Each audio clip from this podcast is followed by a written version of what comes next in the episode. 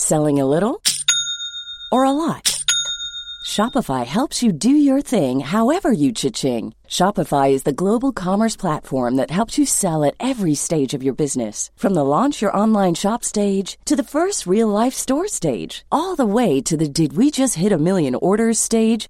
Shopify is there to help you grow. Shopify helps you turn browsers into buyers with the internet's best converting checkout. 36% better on average compared to other leading commerce platforms because businesses that grow grow with Shopify. Get a $1 per month trial period at shopify.com/work. shopify.com/work. Millions of people have lost weight with personalized plans from Noom, like Evan, who can't stand salads and still lost 50 pounds. Salads generally for most people are the easy button, right? For me, that wasn't an option. I never really was a salad guy. That's just not who I am. But Noom worked for me. Get your personalized plan today at Noom.com. Real Noom user compensated to provide their story. In four weeks, the typical Noom user can expect to lose one to two pounds per week. Individual results may vary.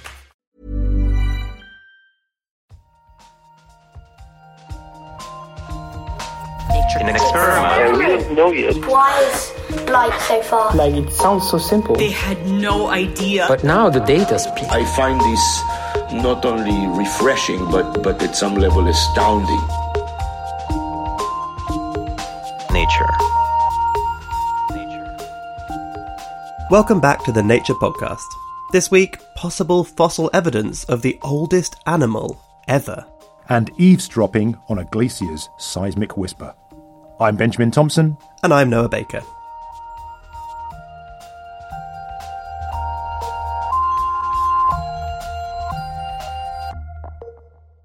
First up on the show. You might remember that last week we had a story about sponges. Well, it seems we're not done. We have another sponge story coming up now, albeit from much further in the past. Here's reporter Nick Petrić Howe with more. When did the first animals evolve? It's a more difficult question than you might think. Well, to be honest, we don't understand when animals arose at all. This is Rachel Wood, a geologist with an interest in the evolution of life. And this is for two reasons. First of all, the fossil record of animals is incredibly difficult to decipher. We have fossils which we, being paleontologists and geologists, we can put our hands on our hearts and say, this is definitely a fossil animal. And certainly, many, many fossils in the Cambrian are undoubtedly animals. So, the Cambrian started at approximately 540 million years ago. So, anything younger than that, we can be pretty secure is an animal. But going back into older rocks, it gets more and more uncertain. Scientists are pretty confident that some fossils from around 550 million years ago are animals. But much earlier than that, and things get much more murky. And hang on, didn't Rachel say there were two major problems? The other set of problems, as if that wasn't enough, is that the other way we have of trying to work out the origin of major changes in the evolution of life is to use what's called molecular phylogeny. So, this is really just a family tree based on relatedness of DNA. And when you do this for elucidating the origin of animals, most molecular phylogenies suggest that the origin of animals was anywhere between approximately 650 and 850 million years. There are also many theories for what the earliest animals may have looked like. One points to sponges. One of the reasons that sponges, in particular, are such a focus of interest is that they're often accepted to be the most basal of animals. Sponges, and yes, they are animals, think about that next time you're in the shower, don't have complicated nervous, circulatory, or digestive systems. They survive by filter feeding from water. They also have far fewer cell types than other animals. So they may not be a bad place for an evolutionary start. And this week in Nature, there's a paper that claims to have found a sponge from 890 million years ago. Here's Elizabeth Turner, the paper author. It consists of little tubules. Okay, so they're 31 thousandths of a millimeter across, approximately, and they're filled with little calcite crystals that are clear and translucent. And they're embedded, these little tubules are embedded in a ground mass of much more finely crystalline calcite crystals, so they look darker. So what you see is these little wormy tubes inside a darker ground mass. And what's important about the little tubes is that they anastomose in a very distinctive way. So they form a three dimensional meshwork of divergent branching and rejoining three dimensionally, which is a, a, quite a complex microstructure that can't be explained as being, you know, any of the other possible things that could have been around at the time, like like fungi or algae or bacteria. These little wormy tubes branch, or anastomose, in such a way that Elizabeth believes it points towards an animal origin, a sponge. Elizabeth believes that these fossils look very similar to some more recent fossils also thought to be sponges. I mean, I've got a picture on my screen now, and I've put the two, the two fossils side by side, the ones that we described 500 million years ago and the one that Elizabeth has found. And I honestly don't see a difference in them. They look to be identical to me. This is Robert Riding, another ancient sponge hunter describing a fossil sponge he recently published a paper about. We were looking at rocks that are much younger, about 500 million years old. And they'd always been thought to be stromatolites, which are calcified microbial mats, like you see at present day in places like Shark Bay in Australia. But when you look at them closely, you see this delicate network of tubes, which we are convinced are, are sponge fabrics. And they are interlayered with the stromatolite fabrics, the bacterial fabric. And the fabrics, that the sponge fabrics in those are very, very, I would say they're identical to those that uh, Elizabeth has found. Robert and Elizabeth suggest that their fossils represent sponges that would have had a close relationship with bacteria. In fact, in the harsh 890 million year old world, they think a relationship like this would have been necessary. So they lived in a, a, reef. Okay, so these reefs were built by photosynthesizing organisms, and this is important because at the time, you know, 800 and some odd million years ago, 890 million years or so, Earth didn't have a whole lot of oxygen in its atmosphere, its ocean. So, and animals obligatorily require a certain amount of dissolved oxygen in the water or in the atmosphere. And in fact, where I find them living is in the little pockets and crevices little tiny caves just underneath the reef surface, little you know caves that are centimeters in diameter. Also, if these fossils are indeed sponges that lived 890 million years ago, that would mean that they survived some of the harshest parts of Earth's history, a very cold period known as the Cryogenian, where it is possible that nearly all of Earth's surface was frozen, referred to by some as Snowball Earth. So that gives you, in a way, a handle on the glaciations. It means that there must have been life, even if we haven't found it yet. There must have been animal life surviving the snowball Earth glaciations. But as you might remember from the beginning, the further back in time you go, the more uncertainty. This fossil would predate any uncontentious animal fossils by several hundred million years. So, how likely is this to really be an animal fossil? Here's Rachel again. So, first of all, I'd like to say that it's great that this idea has been proposed. It's going to engender a huge amount of discussion and debate, no doubt heated discussion, debate, and controversy. The author is proposing that this is a sponge fossil based on its similarity to very, very similar fossils that are found in much younger rocks. But the problem is, are these younger fossils themselves sponges? When you read the literature on this, it is actually slightly tentative. The proposal is that they are interpreted as sponges. Rachel, who wasn't associated with this latest research, believes that there are other possible interpretations for this fossil. I think a bacterial origin or a some sort of a general microbial origin, an origin of structures formed by biofilms, which are these sort of consortia or communities of different microbes that form slimy surfaces um, they can create these interesting and seemingly complex microstructures. So I think all this suite of microbial precipitate needs to be explored. On the other hand, the paper author Elizabeth is quite certain about her sponge interpretation. Me, I'm quite confident, and that's because I'm a carbonate petrographer. One of the things I understand really well in this world is limestones and how to understand the evidence of life that's preserved in them. That's what I do. And so this particular type of microstructure that I see and that I've documented um, is very, very well documented now in uh, younger rocks and not at all controversial in the younger rocks. The, the material I've identified is identical to to the younger stuff. So I mean, it's a it's almost a no brainer. Robert too thinks that sponge is the most likely conclusion. Let's let's go for ninety nine point nine percent because I can't tell you what the difference is. The only difference I know is in age. Otherwise, they look identical. So I'm I'm really very strongly convinced. Everyone I spoke to for this story did agree, however, that there will be a debate regarding this finding. But that could stimulate more research to try and track down animals' early ancestors.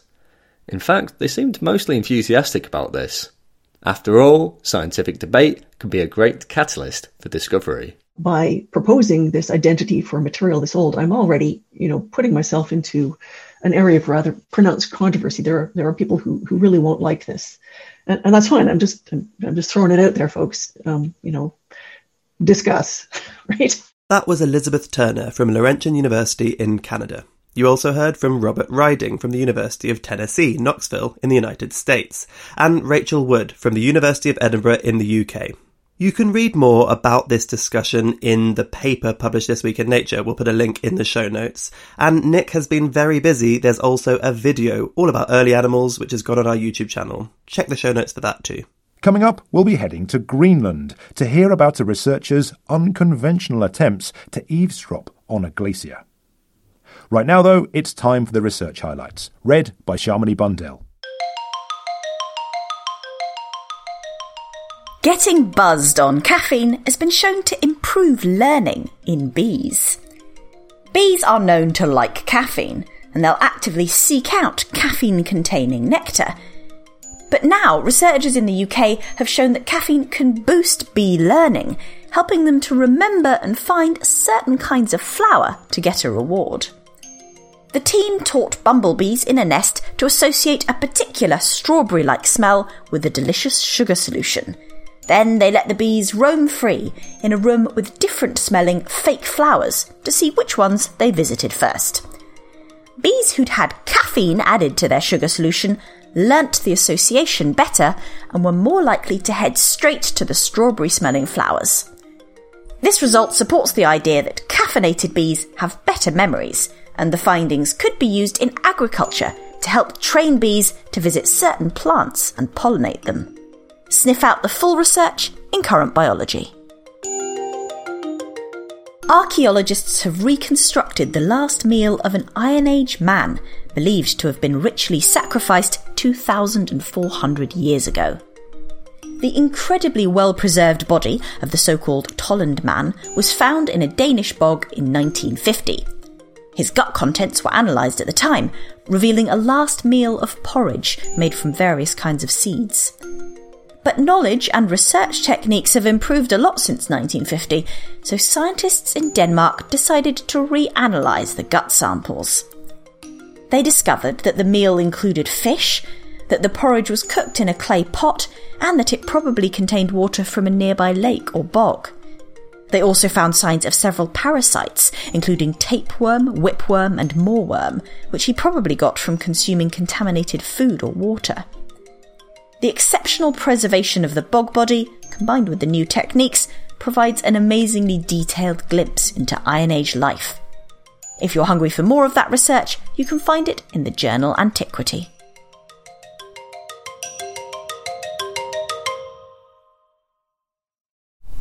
Done? Okay, position is taken. Okay. Okay. Other side.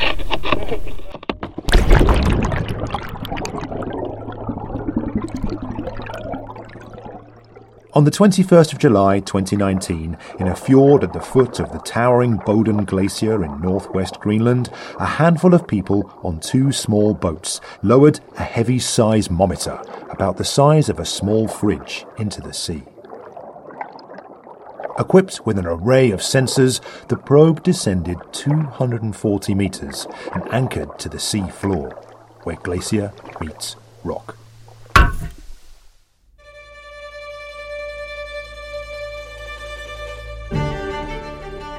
My colleague once told that it looks like Sputnik. This is Yevgeny Podolsky, a glaciologist from Hokkaido University in Japan, describing his seismometer. You drop into water and then hope it will come back. But no matter how hard you hope, things don't always go according to plan. This is the story of Yevgeny's unconventional quest to eavesdrop on a glacier. He had a hunch that his measurements could offer new insights into our warming world, but getting to that point proved more difficult than anyone bargained for. But more on that later. First, some background. If you want to know what is the future of ice discharged into ocean, you want to know the basal conditions. And this is the crux of glaciology where a lot of effort is put because this is what we want to know, but it's very difficult to access. Yevgeny's recent work has focused on Greenland, where the melting of vast ice sheets is set to have global consequences. Now, researchers often monitor the behaviour of glaciers by measuring seismic activity. But in such an inhospitable environment, that can be tough. From swirling Arctic winds to falling icebergs, isolating the right seismic signal can be very difficult. It's ridiculously powerful seismic field, and when these icebergs fall, uh, we can recognize it 500 kilometers away on stations in Canada. These events are so loud that they ruined US attempts to monitor underground Soviet nuclear tests during the Cold War. Yevgeny wanted to find a way to cut through that noise and listen for the subtle movements of Greenland's enormous ice sheet by tapping into seismic noise, not at the surface, but at the base of the glacier. Often, though, that requires a lot of drilling, which can be difficult and dangerous. So Yevgeny had another idea. So the idea was, why don't we drop a ocean bottom seismometer, which is used by marine geophysicists. And in our case, we could do that. We will be sitting this, in this quiet place, safe from these monster icebergs floating above us without being touched and destroyed. And we will be listening like eavesdropping exactly on the surface on which this massive slab of ice is moving several meters a day. Yevgeny's idea to drop a probe to the foot of the glacier seemed scientifically sound, but when it came to actually trying it out, well, that proved more challenging. I was asked several questions by my colleagues like, do you have port? No. Do you have research vessel with a crane? No, we don't have. Do you have electricity? No. Do you have technicians? Uh, no. Do you have permissions? No. And is it risky? Yes, was my answer. And then, okay, let's do it. Now, here is where Yevgeny's story takes a somewhat adventurous turn. He simply didn't have access to the kind of resources seismologists usually use to carry out readings on the ocean floor, so he had to get creative and garnered the help of some Inuit Greenlanders who know the area better than anyone. I assemble this equipment with my hands in a hunter's hut. We transport it by little rubber boat to another fisherman's tiny boat we travel to the fjord and make final preparations next to the coast covered with whale blood because there is subsistence hunting in the area for narwhal. And then we make a very fast operation because we don't want to experience this uh, calving generated tsunami, which can happen at any time. Mindful that skyscraper sized icebergs could fall and overwhelm their tiny boats, at any moment, Yevgeny and his team of researchers and Inuit people lifted the probe into the water.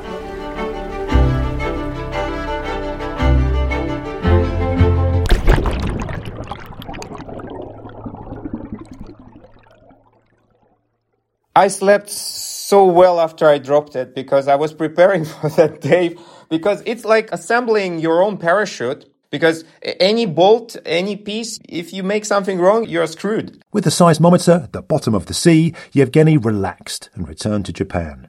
But his little probe was not out of the woods just yet. Sixteen days later, one of his colleagues went to retrieve it by playing an acoustic signal that causes the probe to release its anchor and return to the surface. But something went wrong. The probe didn't heed the call, and it was nowhere to be seen. A satellite phone call let Yevgeny know the bad news. I made my morning coffee and it no longer made me happy. I couldn't drink it because this was a huge disappointment when it's like all is lost. And the most frustrating thing is that when this happens, you have no idea what went wrong.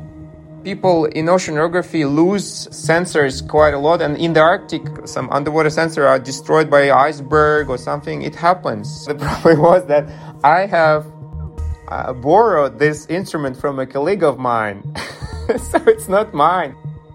Not only did Yevgeny have to tell his colleague that he'd lost their expensive probe, he also lost a trove of data. Not a great day. But just when it seemed like all was lost,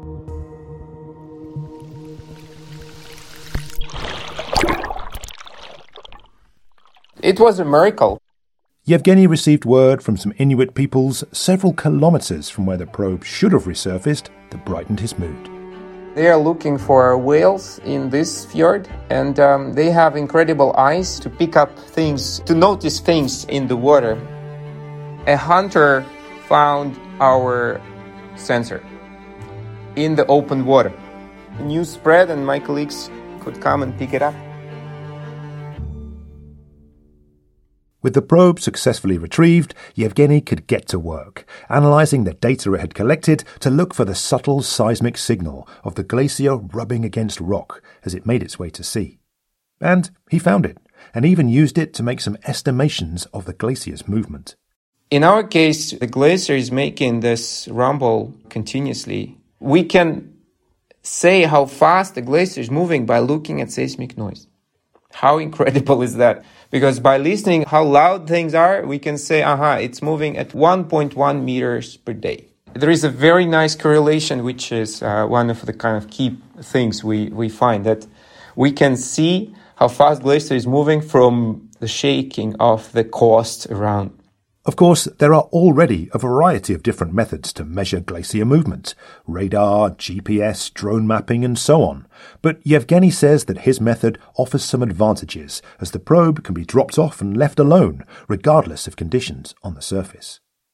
And he says that it could be used to gather other insights too, things like friction levels and water pressure at the base of glaciers. The way glaciers move depends on these basal conditions, which we want to know, to be able to represent them in models, to predict sea level rise in the next decades. The glaciers, they're thinning. So, for example, our glacier at some point may detach from the base.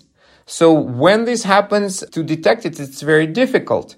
So with this kind of method, I, I think we can see what are the impacts of this uh, changing climate on glaciers. For Yevgeny, the discovery that glaciers produce a continuous detectable tremor as they slide confirms something that he suspected for years. Nevertheless, he says, the end of his quest has changed the way he perceives this often cold and inhospitable part of the world.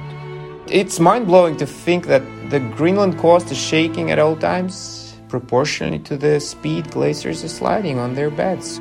Now I stand there with a very different kind of feelings.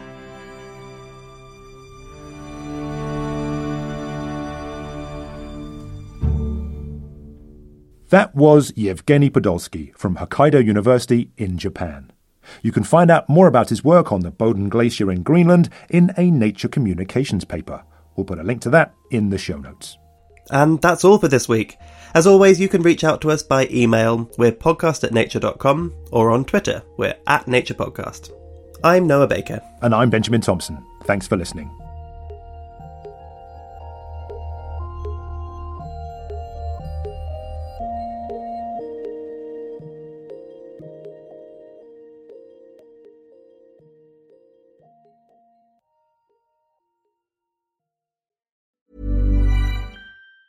Normally, being a little extra can be a bit much, but when it comes to healthcare, it pays to be extra And United Healthcare makes it easy with Health Protector Guard fixed indemnity insurance plans. Underwritten by Golden Rule Insurance Company, they supplement your primary plan, helping you manage out of pocket costs without the usual requirements and restrictions like deductibles and enrollment periods. So when it comes to covering your medical bills, you can feel good about being a little extra. Visit uh1.com to find the Health Protector Guard plan for you.